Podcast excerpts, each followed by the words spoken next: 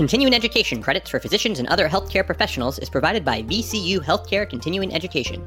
Check out cribsiders.vcuhealth.org for more information.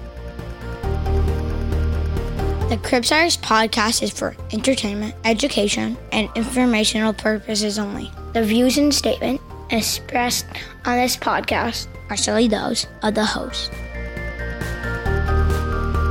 Welcome back to the Cribsiders. I'm Chris the Chew Man Chew, and I'm joined by our amazing AAP National Conference exhibition team, including Sydney Engel and Dr. Nick Lee. I'm pointing to them as if people can see me, but of course they can't.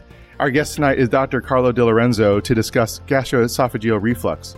But first, let's remind you about the show. We are the Pediatric Medicine Podcast. We interview leading experts in the field to bring clinical pearls, practice changing knowledge, and answering lingering questions about core topics in pediatric medicine. We have a fantastic conversation with our guest, Dr. DiLorenzo. He is a professor of pediatrics at The Ohio State University and chief of the Division of Pediatric Gastroenterology at Nationwide Children's Hospital. He has published more than 300 peer reviewed and invited manuscripts in the field of functional and motility disorders and has co authored the only three books on pediatric GI motility. He has been the president of the North American Society for Pediatric Gastroenterology, Hepatology, and Nutrition. He has also chaired the Rome 3 and Rome 4 Child Adolescent Committees. He was awarded the Master Award in Gastroenterology by the AGA and the NASPGHAN Shwachman Award. Wow. well, we should get into it, shouldn't, shouldn't we? Let's do it. All right. All right. So, hi, Dr. DiLorenzo. Thank you so much for coming on. Um, first, because we are an informal group, I'd like to ask is it okay to call you by your first name, Carlo? I actually prefer. Thank you. Go ahead. Amazing. Well, we're so happy you're here. We like to start by getting to know our guests a little bit better. So, my first question for you is Can you give us a one liner to describe yourself? All right, let's try. I'm a pediatric gastroenterologist, uh, born and raised in the south of Italy, but very proud to be also an American now. And uh, I'm passionate about uh, research and, uh, and uh, clinical care. I'm uh, the father of four wonderful children. I'm also incredibly addicted to any type of sport, and I spend way too much time on social media. Um, that's as short as I can make it. Love it. Perfect. We um, have a lot of trainees who listen to this podcast, medical students, residents, even fellows, and you're such an accomplished individual.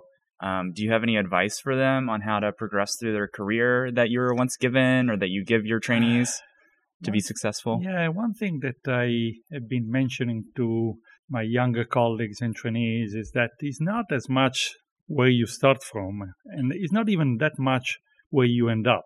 It's really about the people that you travel with. Find uh, an environment that is fun to go to work at. You know, try to find colleagues that you enjoy seeing in the morning. It's going to make it a lot easier for you to go to work, and and, and it's a long. It's going to be 30, 40 years of work. You want to do it in a pleasant, pleasant environment. So that's actually something that uh, I've been lucky to be with, you know, finding people that I truly love to work with. And I hope that everybody can do that. So that's one piece of advice. I like it. It's a good, Um, good piece of advice. yeah. So you just said that you you spend too much time on social media. Mhm. What, what are you on? Are you on TikTok or Twitter? I'm, uh, I'm on Twitter a lot. I don't think I go two hours without checking uh, uh, tweets. Uh, I do, unfortunately, have a little addiction to TikTok as well. Uh, it's my pre-nighttime uh, activity. You know, I usually try to keep it to a few minutes, but I rarely do, and uh, so I enjoy TikTok. And you know, I do Facebook and uh, some Instagram and so on. But uh, for me myself, probably Twitter is my favorite uh, media. So, out of all the social media platforms, if there's one person that our listeners or one group of people that they should follow, who, who should they follow?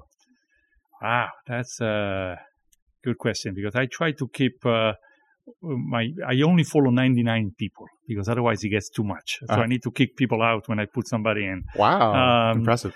So I don't know. I think uh, there are a lot of good colleagues to follow. Miranda Van Tilburg is a psychologist in uh, North Carolina and now in West Virginia that is really good follow. Mark Reed, who wrote a book about medical axioms, is a tremendous follow. Those are two that comes to my mind. Excellent, excellent. All right. Any other questions, or should we jump into it? All right. We can start with our first case. But before we do that, let's hear from one of the sponsors that help support the show. This episode is brought to you by Pattern. Pattern is the number one physician recommended provider for disability insurance. At Pattern, they use data driven approaches to streamline the process for securing a policy, eliminating wasted time, and preventing confusion for doctors like you. You have other things to do. Head to patternlife.com slash curbsiders and request your free quote directly from the website. Then review your options with a trusted advisor and ask any questions that are on your mind. Finally, you can secure your policy and take on your future with confidence. Work with Pattern and leave as an educated, fully insured physician with peace of mind regarding your financial future. So, our first case from Cash Like Children's Flo is an eight week old infant at her two month well child check who has had increasing amounts of spit up over the past few weeks. The infant's breastfeeding every three hours with 15 minutes on each breast. They have say that they've been ensuring to not overfeed her. The spit ups occur about an hour after feeding and are maybe like partially digested breast milk. The parents have a hard time knowing exactly what that looks like. They say that over the past, you know, a couple week, last week or two, there's been some new like fussiness and arching of her back when she spits up that's made them concerned because it looks like she's uncomfortable. Her growth curve remains about normal. She's still at the 60th percentile where she's always been for height and weight without any changes in her velocity.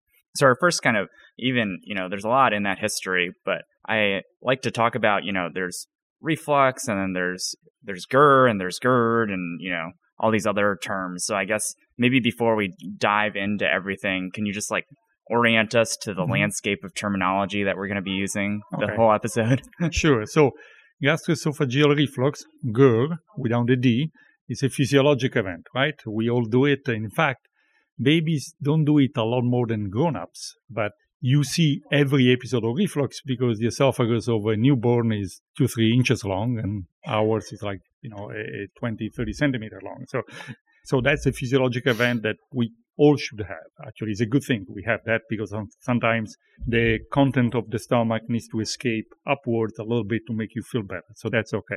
GERD is when reflux begins to create problems, when it becomes more than just a physiologic event and causes either symptoms or consequences of too much reflux. So we used to call those uh, events bothersome events, mm. which uh, in a child they can communicate symptoms or in a grown-ups is very easy to define, but it's very difficult to define in a one month old or two month old. And then it becomes also complex to figure out bothersome for whom for the child mm-hmm. or, or, for the parents. Like in this case, uh, it seems like the, the parents are very concerned.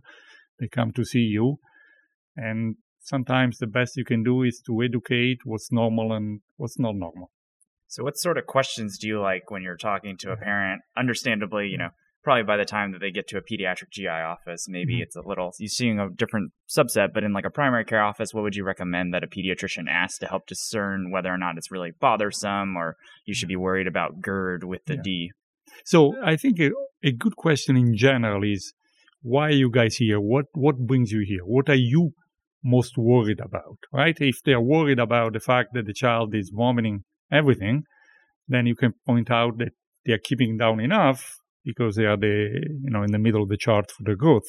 I also feel like they need to know maybe this was the first child or the maybe the first child that they had was a particularly easy one. But sometimes it's good to know what's normal. You can tell them that, you know, four regurgitations, four vomiting per day is normal in a, a you know it's, it's seen in 20 30% of babies at 3 4 months of age the excessive crying what is normal crying you know 2 hours plus minus another hour and a half is the normal amount of crying in babies two, that are 2 3 months of age so if they know that what they are seeing in their baby is also what most parents see in their other babies, sometimes that's enough to provide some reassurance. So getting a feel for what concerns them the most and then try to educate or what's within the spectrum of normality. And there are some babies that are easy, you know, you can cruise by and others that are a little bit more challenging, but doesn't mean that one is a disease and the one doesn't. And I guess what sort of things do you hear from parents mm-hmm. sometimes mm-hmm. that make you a little bit more concerned yeah. and feel like you need to start trialing certain things, I guess, in the history? Right. So if we go back to the case that you just mentioned, I think the thing that bothers me a little bit more is the fact that uh, the baby vomits or regurgitates, uh, I don't know what term you use, but an hour after feeding.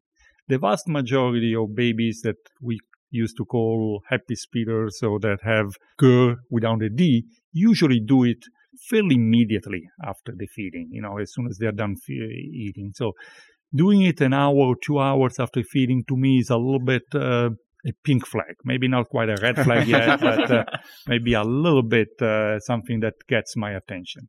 And then I always try to ask, did you ever see green in the vomiting? Because bilious vomiting is a big red flag, actually. That, that one makes me worried about malrotation and uh, things that can cause problems down the line. Obviously, you want to know if there is any blood in the vomiting, you know, how projectile it is.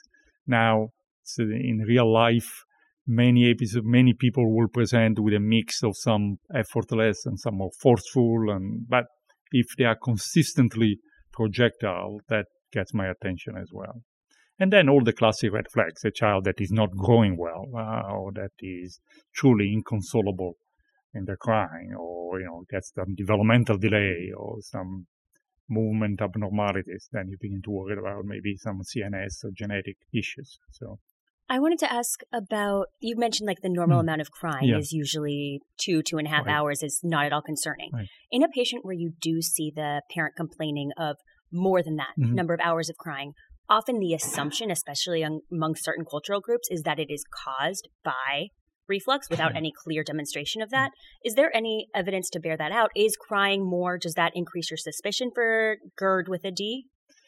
Uh, in some way, maybe it makes me less suspicious for reflux because uh, people have done a lot of studies, uh, studies in which they've correlated, correlated video camera monitoring with pH uh, uh, monitoring, and they found absolutely no correlation whatsoever in amount of crying, amount of arching, which is another common misconception, and that's due to reflux, and true reflux, which makes sense because most of the reflux in babies is non-acidic, and milk doesn't hurt when it goes down, and it doesn't hurt when it comes up. That should not be painful. And babies almost never have true erosive esophagitis, which would really cause the pain. So reflux should not be painful in a, in a baby. So the, the, the crying to me doesn't really correlate with reflux. And in fact, it makes me maybe more concerned about dietary protein intolerance or allergies or something else. I almost pointed out to the parents, they cries a lot. Oh, that's good. So it's probably not reflux, which sometimes throws them off because they have heard that that's reflux. But we have heard time after time that that's not the case. And in fact, I don't know if we'll probably get to treatment eventually, but all the studies that have used acid suppression to treat symptoms like crying or arching, or they've never found a benefit of acid suppression. Should we ask about some therapies then? Yeah, we Yeah. can start with that. I think we've given a very comprehensive review. I guess my brief Mhm. teach back would be that mainly it's like the timing that concerns you from the case and not the arching or other things, Right. which is good. Um, I think that's like something that a lot of people will take away that Yeah. the crying and this, you know, the kind of those sometimes, at least in my experience, are the most concerning symptoms is that like the baby looks uncomfortable. And And in fact, I think before uh, you, you mentioned something else about the food being digested or poorly digested. I really don't pay a lot of attention to that as well, because especially if the child has been already placed on acid suppression, you may not have a lot of that food looking digested in any way. So I usually don't pay a lot of attention on that part Good. as well. less for me to worry about. Yes. Now, I have one question. Yeah. Um, in terms of like prevalence or age incidence, like I always feel that you know when with my kids, you know, especially during burping, I always got some a little bit of reflux. Mhm. Things come up, but then as they got older, it definitely got less, and they were able to burp themselves and so forth. Would it be concerning if you all of a sudden see like a six month old like having much more reflux than they had been reported before? Yes. So that's in fact, if you look at the guidelines of uh, that were published three, four years ago, and I was a co-author of those guidelines on, on reflux, the indication for an upper GI series, which is an X-ray that looks at the anatomy of the GI tract, will be a reflux that doesn't resolve by 12 months of age, vomiting doesn't resolve by 12 months of age, or onset after several months of age because the classic trajectory of this condition of the benign gastroesophageal reflux is that it tends to get better by the time you begin to have more thickened food like baby food by the time you end up spending a little bit more time standing rather than laying down by the time in which your amount of food that you take per unit of weight is less. Because if you think about it, a, a five, four five ounces bottle that you take in 10 minutes, if you compare to the weight of a baby, it's the same amount that would be like a gallon, like 3.2 liters in a 70 kilo person. So if you take three liters, a gallon, in 10 minutes, as a grown up, you will probably have some reflux, uh, I suspect. I love that analogy because I think sometimes it's really hard for parents to understand the, and I guess we'll get to this with therapy, but the frequency of burping and the mm-hmm. frequency mm-hmm. of pausing. But I think it might be really helpful to say, how would you feel if you drank a gallon of milk in 10 minutes? Exactly. I love that. That's the, that's the perfect comparison. I use that all the time. So you did say something mm-hmm. about doing some sort of testing, but it sounds mm-hmm. like the first thing we do, especially if we're worried about disease, we try empiric treatment. Right first. Can you sort of explain sort of what are the first steps at looking at treatment yeah. and how you would explain that yeah. to a parent? So those are the big, the first intervention under the big umbrella of lifestyle changes, right? That in an older child, in grown-ups, would be smaller feeds and not going, not eating before going to bed and not smoking and so on. But in a baby, what that becomes is smaller feeds, smaller, more frequent feeds, exactly for the for the discussion just because of the discussion we just had. Then try to thicken the feeds because thickening the feeds makes it a lot less likely to be regurgitated. And there is plenty of, of data that suggests that thickening the feeds helps. Now, the case you brought up was a breastfed baby, which makes it a little bit more difficult, or obviously more challenging. But in a formula fed, either going to the AR formula or adding thickeners to the formula is sometimes a game changer. It makes it a little bit easier bring it down, swallowing down, especially if you may have a, a dysfunction swallowing mechanism, but also allows it to keep it down a lot more. So that those are very easy to implement type of changes that you should try to, to do before thinking either testing or before thinking about treatments. Can you talk for just a, a brief moment mm-hmm. about the thickening yeah. of formula, specifically for parents that are not able to get the, the pre thickened formula yeah. and the whether you're doing rice or oat right. as a recommendation, how much per ounce yes. or milliliter. So um, let's stay with the formula fed, and maybe we'll go back to the uh, uh, breastfed uh, afterwards. So the formula fed is interesting because all the initial studies done done in the 90s by Susan Orenstein when she was in uh, Pittsburgh use one tablespoon of rice cereal per ounce of formula, which is a lot, a which lot. makes it like cement. you really need to cross cut the nipple to allow the child to take it, otherwise, it's going to get fatigued and it's going to be impossible. So that becomes a little bit problematic because, especially if you use rice cereal, you may get a little bit of constipation, which makes things a little bit more difficult. So I actually use one teaspoon of rice cereal per hour. Now, this is not an all or none phenomenon. The more you give, the thicker it gets, and it's going to actually give a little extra calories too, which sometimes may be a benefit for the child if the, you were a little concerned maybe about the weight. So you can do rice cereal, you can do oat cereal as well. Uh, I tend to use rice cereal because that's all the studies were done with rice. Uh, so there is literature behind it. I warn them maybe a little bit about the stools becoming a little harder, but otherwise that's my ratio uh, one teaspoon per ounce. So how long would this type of you know? So we we have a couple different mm-hmm. interventions we look at. So thickening and how long would you be willing to try this mm-hmm. sort of intervention before you decide that you need to do something else? So this is going to work immediately. Okay. Right at the first bottle you take, uh, you know the mechanism is going to thicken the feeds, and so it's going to work fairly quickly. Interestingly, if you use the AER formula, Enfamil AR, whatever AR formula you have, that formula will work well only if ingested in an acidic environment. So the pearl here is that if you use antacid therapy and the AR formula, you kind of defeat mm-hmm. the purpose because for the Guar and all the thickeners to work, they need to find an acid environment because they're not thickened when you ingest them. They thicken in the stomach. So they work really well, but they need to have acid in the stomach. So you ah. kind of counteract the intervention if you put both acid suppression and, and the AR. Don't do it at the same time. Got it. And for the for the breast milk, the only thing you can do is use something called Gelmix, which is a thickener. So you will have to express it, of course, obviously, and then add something called Gelmix because rice will not thicken well either amino acid based formula or breast milk. So you have to use a commercially available thickener, and the only one FDA approved is something called Gelmix, G L M I X. I'm learning so much already. this is great. so I guess let's say that you know they go home and it didn't immediately work.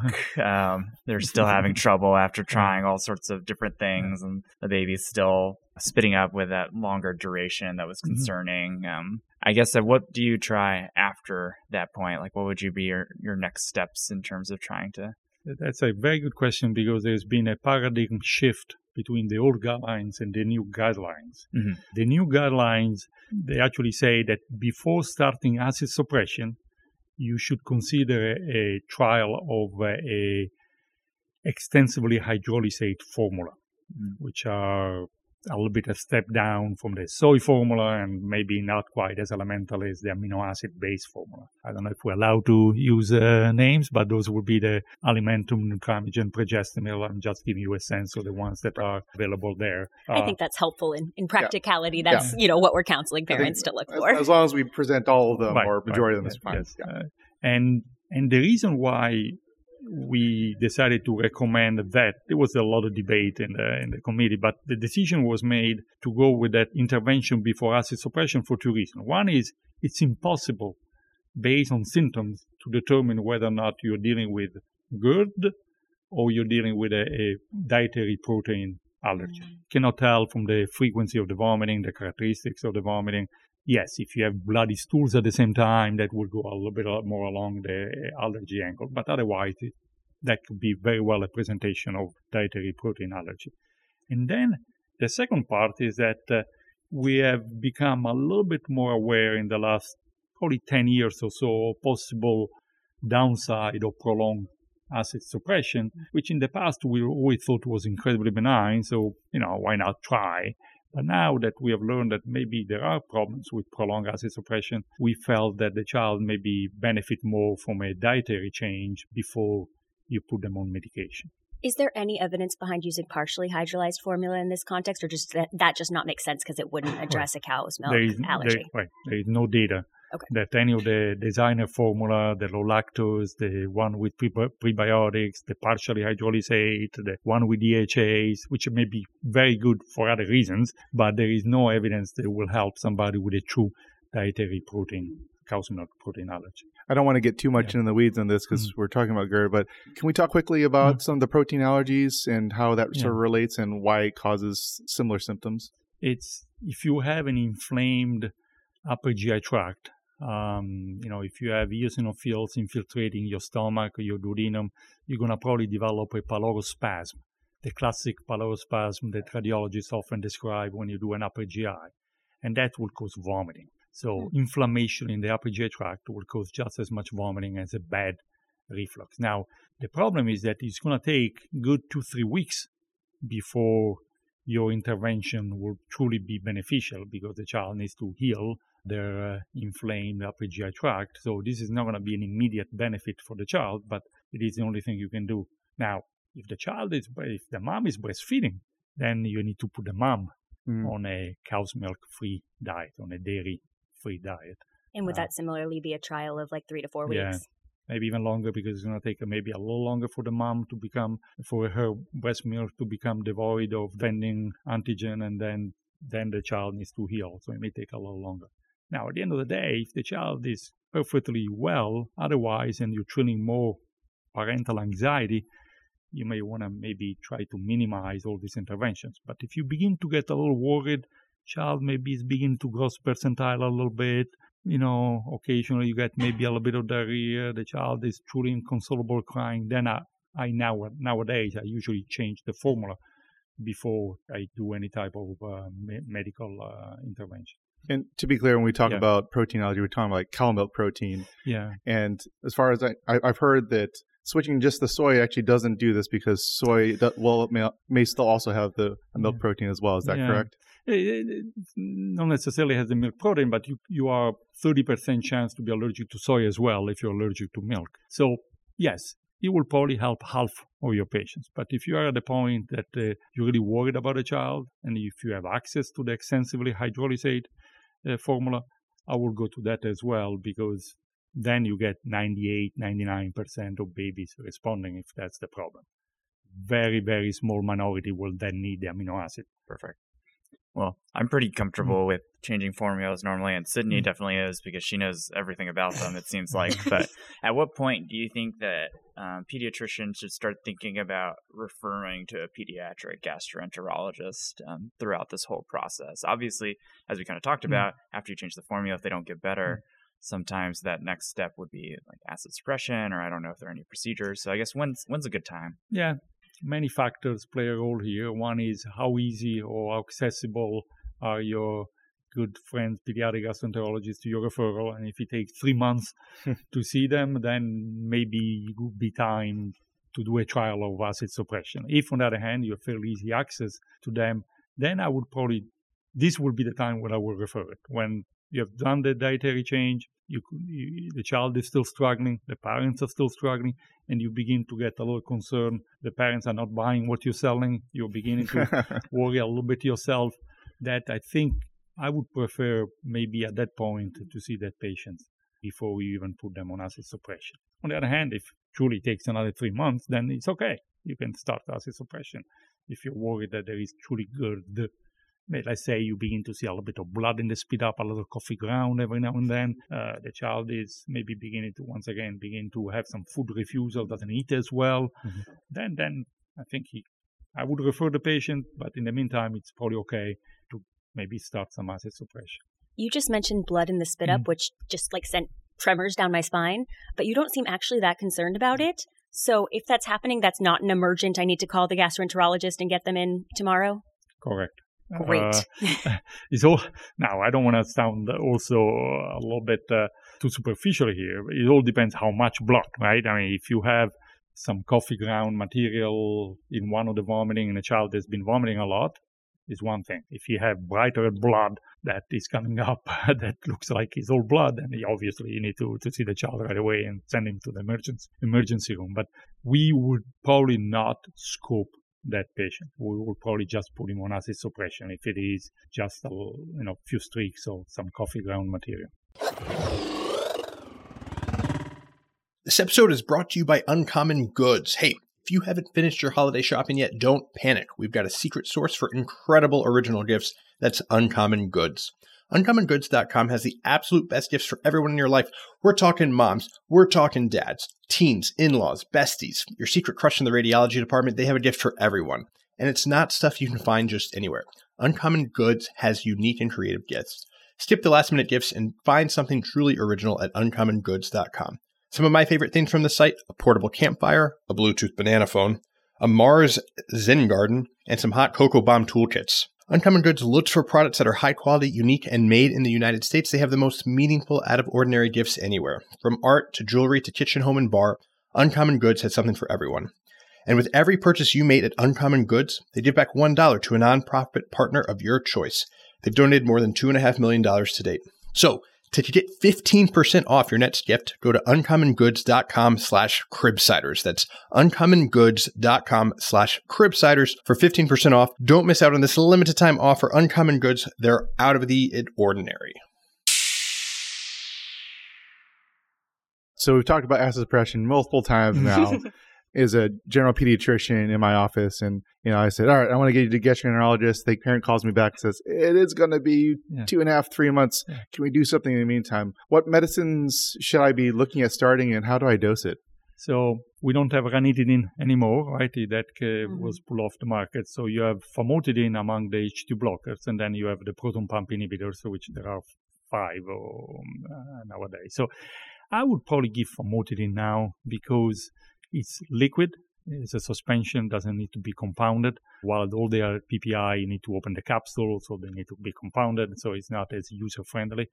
Also, as I said, we would like probably to leave a little bit of acid secretion. There is nothing bad having a, a little bit of acid secretion in between the, the, medications that you give. So I would use famotidine twice a day, 0.5 milligrams per kilo per dose, BID that should give enough acid suppression that if the child has a little bit of esophagitis or some gastritis, he should be able to heal. If you want to go with uh, omeprazole or lansoprazole, they've all uh, been around for a long time. They're certainly very safe to use as well. At least in the short term, all these medications are safe and effective. Um, if you're treating the right thing, if you're treating acid, right? That's so, my question. Yeah, that, that was going to be my next yeah. mix. So we were treating acid suppression right. and helping with the esophagitis and right. gastritis with healing, but we don't. We're not actually treating the the, the physiologic right. reflux, correct? There is absolutely nothing that those medications will do to make your lower esophageal sphincter stronger or not open as much, and and there is really no way that they're going to be able to stop things from coming up. The only difference they're going to make is that there is less acid in your speed up, which mm. is already not commonly present in most speed up. So that's why it is really at the end of the of the algorithm down in box 15 or 16 and that and that's why usually doesn't help very much in this case yes so how do you approach the parent who's really worried about their child who seems to be spitting spitting up all this all this time and and you're saying, well, yeah, they're spitting up a lot. Let's put them on this medicine that will not change how they spit up. I, I, it's all about reasonable expectations, mm-hmm. right? That they, I'll tell them this medication helps irritation in your esophagus. Maybe it's been going on long enough. The child has been going on, you know, vomiting enough that there is a bit of, of irritation there. But chances are that it will not help the vomiting. In fact, the only thing that helps the vomiting are thickened feeds and actually a medication that we use for completely different things called baclofen. Baclofen hmm. actually helps decreasing reflux, but there's a lot of other downsides, and you know that, that we will not use in an otherwise fairly well healthy child. So I would try to draw the line in the sand, and uh, you know, and try to convince the family not to use acid suppression. Gotcha. Because unless you have truly coffee ground or some blood in the vomiting because as I said, studies after studies have shown that that it doesn't help. Gotcha. So we do decide to do mm. acid suppression yeah. for these other more worrisome yeah, things, right. and of course we set our expectations. Um, one, as it sounds like you're doing your H2 blockers mm. twice a day. Yeah. Are your PPIs you're also dosing twice a day? Or are you starting with once a day? And are we doing this? So, like for my adult mm. patients, I tell them take your PPI half an hour to an hour before their yes. first first meal of the day. Are we giving any sort of those types of instructions for kids? Obviously, babies are a little different because they're feeding all the time, probably feeding through the night sometimes, depending on which one we're starting. Is there any instructions that we give for that? So that's an excellent question. So, yes, ideally, you want to give them 30 minutes to an hour before feeds, which is not always easy to remember, but at the end of the day, it will probably work still reasonably well, even if you give it with the feeds. But yes, the right way to give it is 30 minutes before the feeds because you want to have your proton pump being activated by the food by the you know the time the, the, the medication needs to be absorbed and be ready to kick in. So 30 minutes is perfect. And yes, I would go once a day.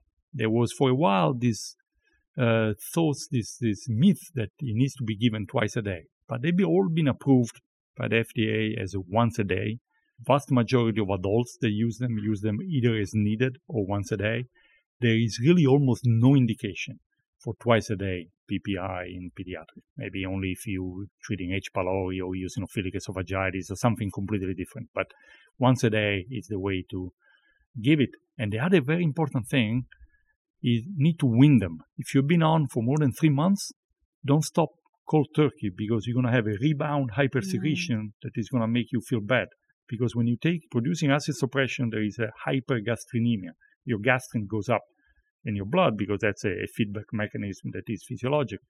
And then when you stop the acid suppression, you stop the medication, suddenly you have a, a, a massive acid secretion and you feel like feel terrible. It's a medication that almost creates a need for itself. So win them if you've been on for more than three, four months. To that point, can you talk a mm. little bit, one, about duration mm. of therapy, given that we know that a lot of these kids, as their esophagus gets longer, are mm. going to stop having as much yeah. reflux? And then also, you've alluded a couple times to some of these more recently discovered risks of mm-hmm. long term use yeah. and what those risks are, how long we, if we have, you know, what is the duration at which you become afraid of that? So both for uh, acid suppression, but also for dietary protein allergy or, you know, to, to the other question is how long you're going to stay on a extensively hydrolysate formula. I tell them at 12 months of age to try to experiment. Only one of the two things if you're on both, but I try to wean them off the medications by 12 months of age. By that time, most babies stop spitting up, they stop crying as much, colics, infantile colic is gone by that time. So 12 months of age is a reasonable time to try to stop the medications and try to liberalize the diet as well if you were on a dairy free diet. Now, if they go back on medication, whatever you did, whatever you treated is coming back, the patient needs to be evaluated. Why? Do they have eosinophilic esophagitis? Do they have something else? Do they have a web? Do they have a more severe an allergy to other things as well? So once you failed a trial of discontinuing acid suppression, in my mind, the child needs to be seen by a specialist and probably needs some testing. That's personal opinion. So I guess that's the next question, right? So you as as a specialist now, because it's a little outside Uh-huh. now. Now we've progressed past like what we've done, and now I'm I- my my patient's Mm-hmm. seeing you. What am I seeing in your consult report coming back to me? What are the things that you're you're choosing, and what tests? Why are you choosing those tests? Yeah, so if I'm worried about the child, I want to make sure that it doesn't have a malrotation or a antral web, any anatomical issue. So I'm going to probably do an upper GI series at that point. And depending from other things as well, you know, family history or personal history, of the child has a lot of eczema and other allergic problems, now we will probably consider doing an endoscopy to screen for eosinophilic esophagitis, which is a condition that is increasingly dramatically in prevalence. And the only way to diagnose that, unfortunately, is by doing an endoscopy. And once again, uh, at, that, at that age, symptoms can be really overlap between bad reflux and EOE. And so you do the scope, Mm-hmm. and it's by biopsy too, because I've I've definitely had the oh I see the scope report. The endoscopist is like looks like it could be E, and then the biopsy comes back negative. So definitely, usually we're waiting back for that biopsy. Correct. Correct. We always, differently at times from our adult colleagues, we al- always biopsy both, you know, the duodenum, the stomach, and the esophagus. And uh, to be honest, most experienced endoscopists can tell visually if the, the child has eosinophilic esophagitis, but the biopsy are the the clincher. You need to have eosinophils in the biopsies. Uh-huh. So I think we addressed most of the workup, Mhm. which was the upper GI series, the endoscopy. The other thing that you mentioned is like pH testing and all those Mhm. sorts of things. Yeah. Are those ever used for in the specialist office for reflux workup? Very, very good point. Yes, pH impedance testing. I, I think that nowadays is almost obsolete to think about just pH by itself. It needs to be pH impedance because impedance tell us also about non-acid reflux, which is really the most common type of reflux that babies have. So you need to do pH impedance, and we tend to do it when uh, symptoms are confusing. Let's say the child with chronic cough or with you know recurrent bradycardia or apneic episodes. So, you know, the ENT send you the patient saying that they have horrible uh, vocal cords, and that's also often an overcall by our ENT colleagues. But when you want to put together symptoms and episodes of reflux, then that's the time when we do pH impedance. Or when the question comes up, maybe is it time to do a fundoplication? Now that's tend to be more reserved to children with uh, neurological handicaps and multiple comorbidities, but still a, a group of patients will nowadays will still get a, anti-reflux surgery, and those patients really want to make sure that you're not treating something else with surgery. So I, I want to get to Yeah. fundoplication in Yeah. a minute, but first, I, Mhm. uh, as most of us work in institutions where we have EMRs and probably have Yes. access to all sorts of reviewing reports for tests, and so say if I was an enterprising resident Mhm. and my patient was sent to uh, to the GI doctor and had this uh, pH impedance probe done, what, what and I and I and I actually can read the report myself. What, what are they? What am I seeing? Like, and how do I interpret that? Like, because I've definitely seen them, and you know, you're seeing like the pH, you know, and their cutoffs, and like, it always looks like squiggles to me, just sort of like when I look at like EEGs and stuff like Yeah, that. yeah, So, Yes, actually, it's uh, in some ways even more challenging to interpret because there are a lot of artifacts, and uh, so you really want to have somebody who is experienced uh, in reading uh, pH impedance. Even in our very large group, and there are 30 pediatric gastroenterologists in our practice, there is only one that reads Oh, the pH impedance uh, results. So, uh, and then what we do, we really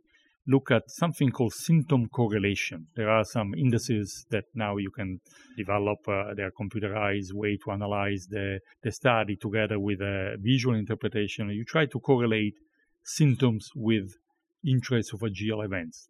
That means reflux, but sometimes even air swallowing. Sometimes you can get symptoms because you swallow a lot of air, and you can tell with impedance the difference between air swallowing or things coming up. Oh, interesting. Um, so yes, you can actually have an uh, esophagus that becomes distended from a lot of air swallowing, and there are a lot of babies that actually do that, and you don't know mm-hmm. unless you do the impedance study. gotcha. So the short answer mm-hmm. is Don't don't, do read it. it. Yeah. Don't be enterprising. Don't be enterprising.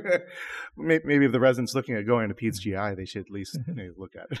Before we move on, I don't Mm-hmm. want to spend too much time on pH impedance, but I feel like when we talk about those other studies, I know kind of what to expect and what to counsel families on Mhm. what is going to happen. What actually happens in a pH impedance study? So you, you get a probe, a little tiny probe, but you know, as small as a small spaghetti, but it's still a probe from your nose into your lower part of the esophagus all the way into the stomach. And there are different sensors at different uh, uh, levels throughout the entire esophagus that measured impedance. That tells you that whether or not you have liquid com- coming up, how high it gets, and or you have air or you have air uh, either swallowed or coming up. So you basically monitor intraesophageal events for 24 hours because the esophagus is a very simple organ. All it wants to do is to stay empty.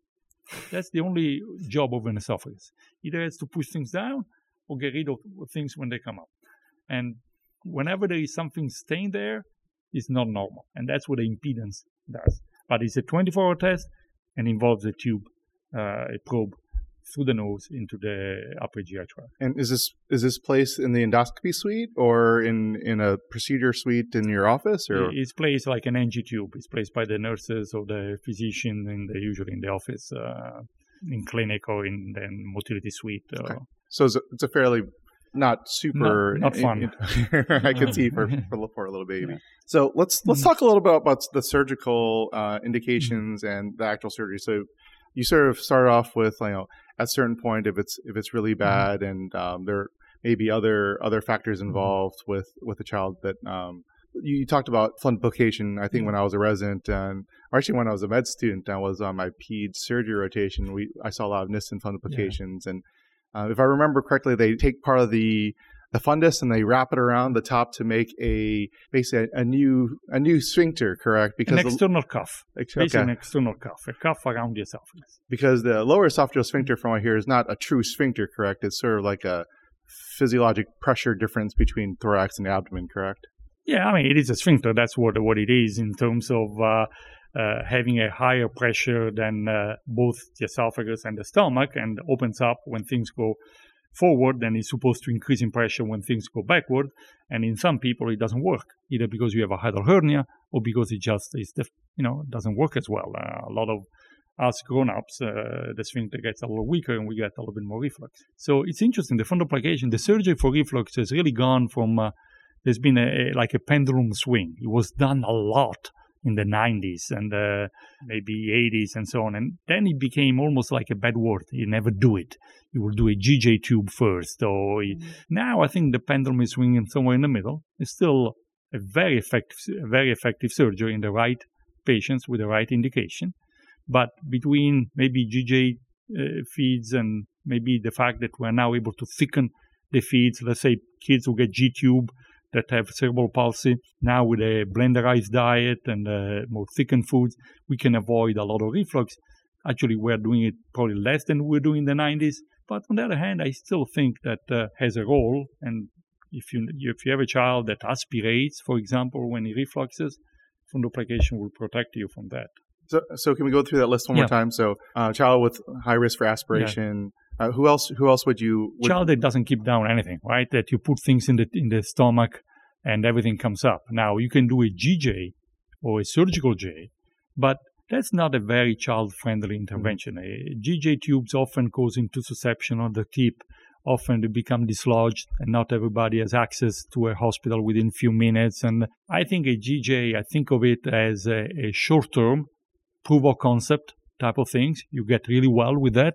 You know that the problem is that the stomach is not working well, and you can decide whether, you want to keep a GJ forever or for a long period of time, or maybe do a fundo that will make you less likely uh, to have uh, reflux events. Now, the older you are, the better it is, because if you do a fundoplication when you're six months old, by the time you grow, fundoplication sometimes may become a little bit undone. If you do it in a six year old, it's much more likely to be an effective intervention for life. Okay, yeah, that was my next question. Mm. Was like, so obviously it's, it's a surgery that's fairly permanent. Um, for some of our older Mhm. kids, and you know, I, I even take care of adults who've had fundoplication. Mhm. Like, what are the types of long-term adverse effects can we see from our patients who've had it, other than obviously the the uh, the Uh-huh. fundoplication becoming undone? Yeah. Um, are there other risks that we have to worry about and, and pay attention to? So in the short term, dysphagia, because you create now a tight valve, often edematous, and things don't go down very easily. In a little bit longer term is your inability to vomit or belch as easily. Um, you know, a perfect fundoplication will still allow that. You know, when you really have a forceful attempt to vomit, uh, you, you should still be able to vomit. But let's say that you have a child that uh, needs to be vented all the time and now cannot vomit anymore the child may actually even need a G tube together with a fundoplication just to make sure that they don't get too much of an urge to retch and vomit, and that will cause the fundo to fall apart. So overall, pretty well tolerated, and uh, they are very effective. But obviously, I think you mentioned as a permanent surgery. Yes, it is a permanent surgery. You're never going to be able to undo it and put back exactly the child as it was. Uh, so revising fundoplication is a big deal. One thing you mentioned as well, um, hiatal hernia, sliding hernia. How, how does that play in this this whole thing? And it sounds like you know, especially with the reflexes, Mhm. really related to these types of hernias, they, they may be useful. Mhm. Does it play any other types of roles, or does it change your management in other ways? Yeah, large hiatal hernia makes reflux a lot more difficult to control. Now you have part of your stomach and your chest. Acid tend to accumulate in that area of lower pressure, negative intrathoracic pressure. You create what people have called an acid pocket. And then every time you open your esophagus, your lower esophageal sphincter, either because you swallow or you try to belch, you have a lot of acid there ready to, to come out. So hiatal hernia, especially if it become a good size hernia, it is an indication to consider maybe a surgical intervention. The other patient population that uh, is a high risk for reflux, and nowadays we see a lot of that, is the obesity patients that are heavily overweight and have a lot of obesity. Those are both a high risk for hiatal hernia and also high risk for reflux. Are there congenital hiatal hernias? Are there babies that are born with that? Very, very unusual to have a congenital hiatal hernia that is not part of a more complex diaphragmatic hernia where you have more than just the stomach in your, in your chest. Do we have any more questions, Nick? I think that's plenty. All right. we should probably bring it home. Can you summarize some of your favorite take home points for our listeners? Things that if they take nothing mm-hmm. else from from this episode, what do they need to remember? Probably the biggest one is that irritability, crying, arching are rarely symptoms of reflux in the baby. The other one is uh, acid suppression is still your friend. It still works really well, but for the right indication. And just don't forget that you place somebody on acid suppression and just leave it on forever, and then try to wean people from acid suppression. Excellent, excellent. And before you leave Mhm. us, do you have anything you want to plug? Is there, you know, uh, is there like a, you know, a GI institution or a GERD society that we all need to be aware of, and uh, or anything else? NASPGHAN, our Pediatric GI Society, is a, a terrific uh, society that probably also the only one that takes people from residency throughout fellowship to junior faculty with yearly conferences that are targeted to them, yearly get together.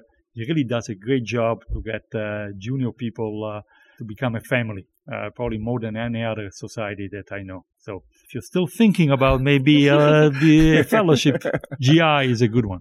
Excellent. Well, thank you again for talking to us in person here at AAP National Convention. Carlo, I just wanted to ask one more thing. Yeah. Are you willing to share your Twitter handle with our listeners? Carlo Di Lorenzo one. Oh, oh, One wow. word. okay. First All one. right. Number Uh, thank you. All right. Well, thank you so much. To I'm going to take us out. So, this has been another episode another episode of the Cribsiders. It's for the kids. Get show notes and sign up for our weekly Knowledge Food Formula Feeds newsletter on our website at www.thecribsiders.com. We're committed to providing you with high value, practice changing knowledge, and to do so, we need your feedback. So please subscribe, rate, and review the show on Apple Podcasts or contact, contact us at thecribsiders at gmail.com. Special thanks to Sydney Engel for joining us on our in person talk here, and for Joan Park, our AAP czar, our showrunner, Sam Mazer, and our wonderful social media team on Twitter, Instagram, and Facebook. I've been Nick Lee. I've been Sydney Engel. And this has been Chris the Chew and Chew. Thank you. Good night. Or afternoon. Morning? What time? Morning. Sometime. Too late. Bye. Hey, you've already listened to the entire episode. Now claim CME credit. Continuing education credit is provided by VCU Healthcare Continuing Education. VCU is accredited to provide continuing education to the entire healthcare team. Check it out at cribsiders.vcuhealth.org for more information and to claim your credit after listening to this episode.